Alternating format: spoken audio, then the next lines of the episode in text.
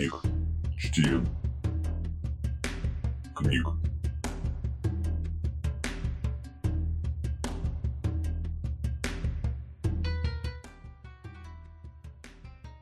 Анастасия Сидорова. Правильная и верная. Парни, оно проснулось. Я не смог следить за ним, и оно идет сюда. Витька ворвался в комнату и захлопнул за собой дверь, как будто это должно было помочь. Вслед за ним, прямо сквозь ободранную стену, в комнату медленно вплывал бледный призрак.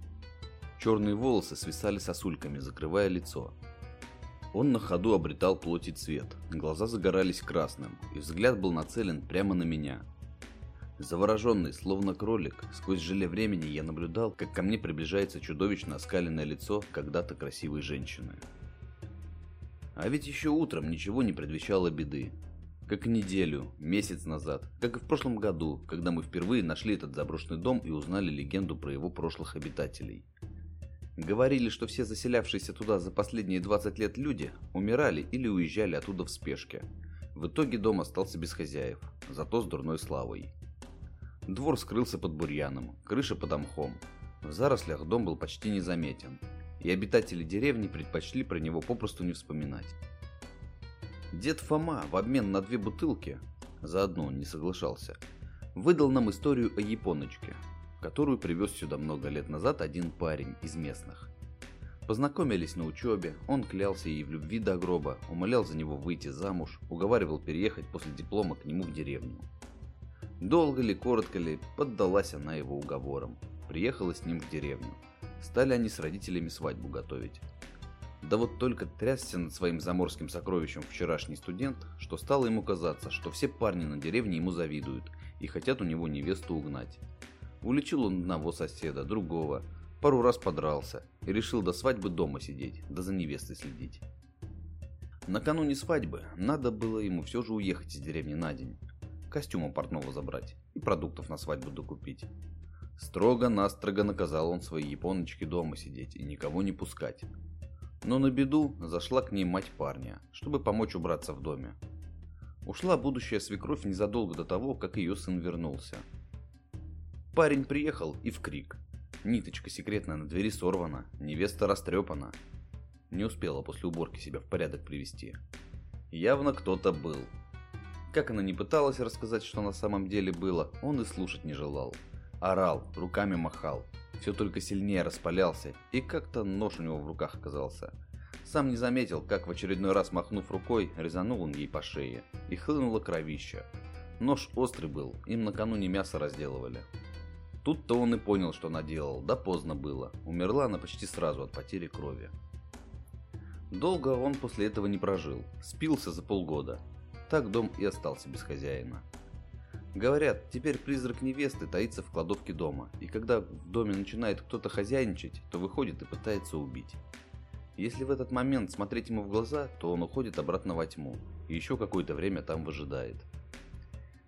Видимо, те, что умерли, или не знали об этом, или не восприняли это всерьез, решили мы с парнями.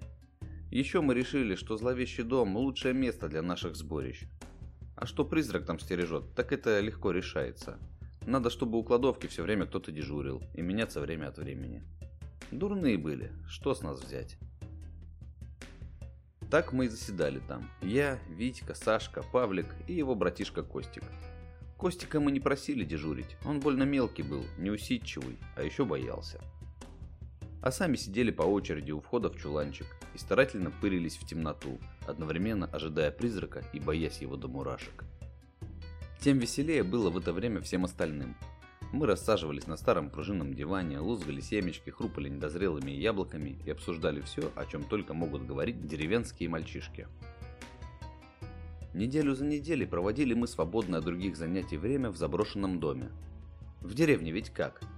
И побегать надо, и на речку сходить, и огурцы полить, и за молоком на велосипеде съездить. Много дел.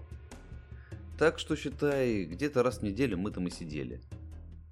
Легенда пугала, и первое время каждый из нас ни на секунду не отводил взгляда от темного проема во время своего дежурства. Но призрак не вышел нас пугать ни в первую неделю, ни во вторую, ни через месяц, ни через полгода.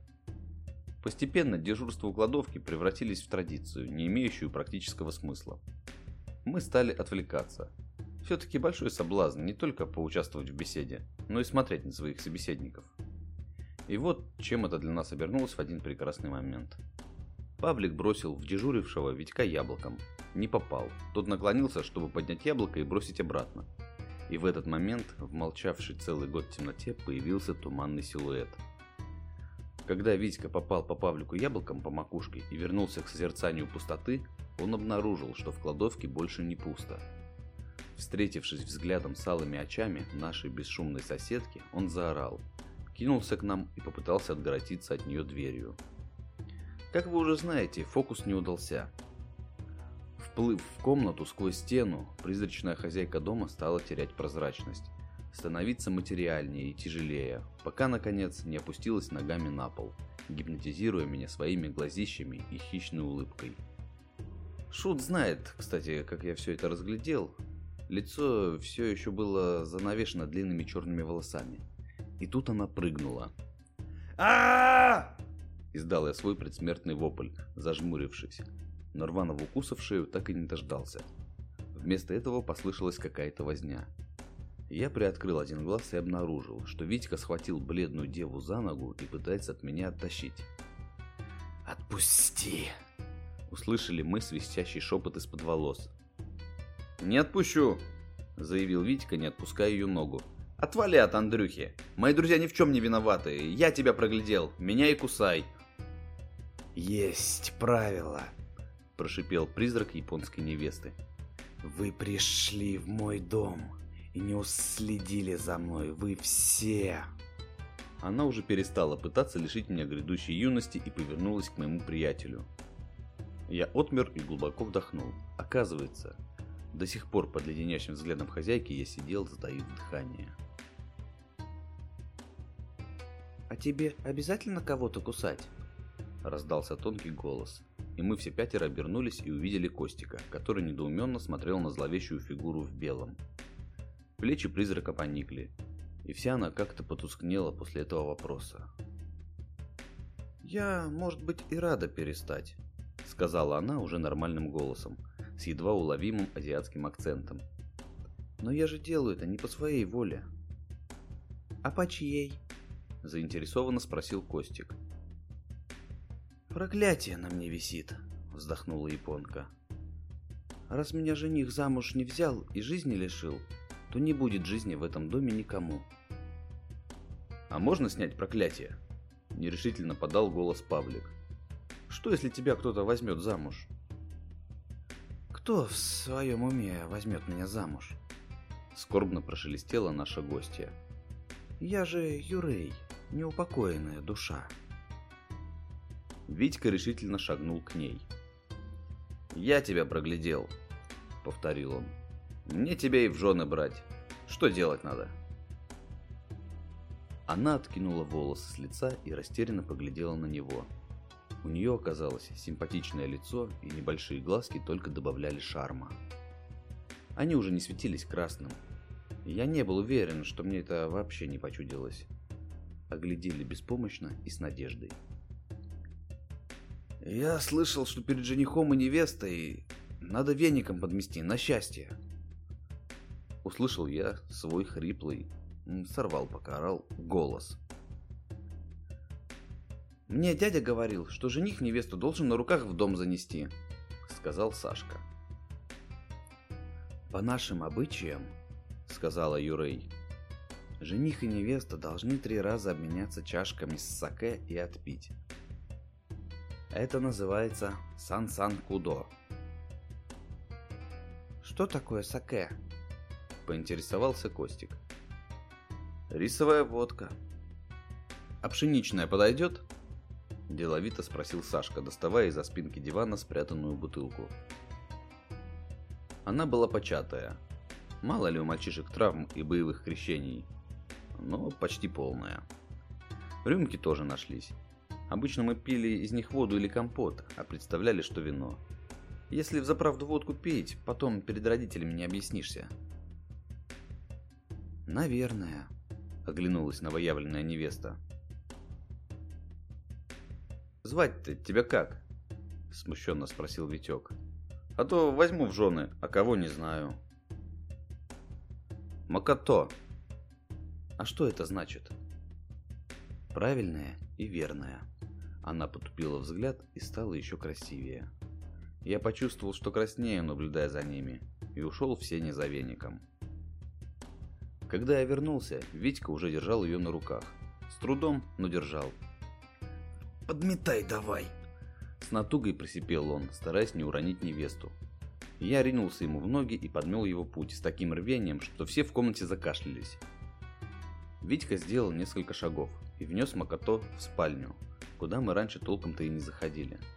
Там их ждали Павлик и Сашка. У каждого по рюмке с водкой. Молодые взяли по рюмке, пригубили, поменялись, пригубили еще раз, снова поменялись и отпили по глотку. Витька так старался глотнуть побольше, чтоб наверняка, что опять закашлялся. Его избранница тактично отвернулась, чтобы не видеть жениха с выпученными глазами. «Нарекаю вас», — начал Сашка. «Мужем», продолжил я. И женой. Хором закончили Павлик с Костиком. Макото мило улыбнулась, посмотрев на Витька. Тот в это время сосредоточенно рылся в кармане куртки. Пауза грозила затянуться, но тут он торжествующе воскликнул. «Нашел!» и продемонстрировал нам кольцо от ключей. Он надел кольцо невесте на безымянный палец, и та просияла. «Можете поцеловаться», резюмировал Сашка и украдкой, пока все внимание было на молодых, отхлебнул из бутылки, отчего незамедлительно закашлялся. Витька вопросительно посмотрел на Макото. Та едва заметно кивнула, и он потянулся, чтобы прикоснуться своими губами к ее. Мы все затаили дыхание, даже Сашка перестал кашлять. Момент, когда Витька поцеловал свою молодую жену, та начала таять становилась прозрачнее и прозрачнее, смотрела на него широко распахнутыми глазами с благодарностью во взгляде. «Аригато! Сайонара!» Все, что мы услышали от нее напоследок, и остались посреди заброшенной спальни в пятером, как и прежде, только призрак нам больше не грозил. Что-то звякнуло на полу. Это было кольцо от ключей. Витька поднял его и молча сунул в нагрудный карман. «Ну что, парни, — хрипло сказал он после паузы. «Похоже, этот дом теперь полностью наш». Стивен книг. Стивен книг.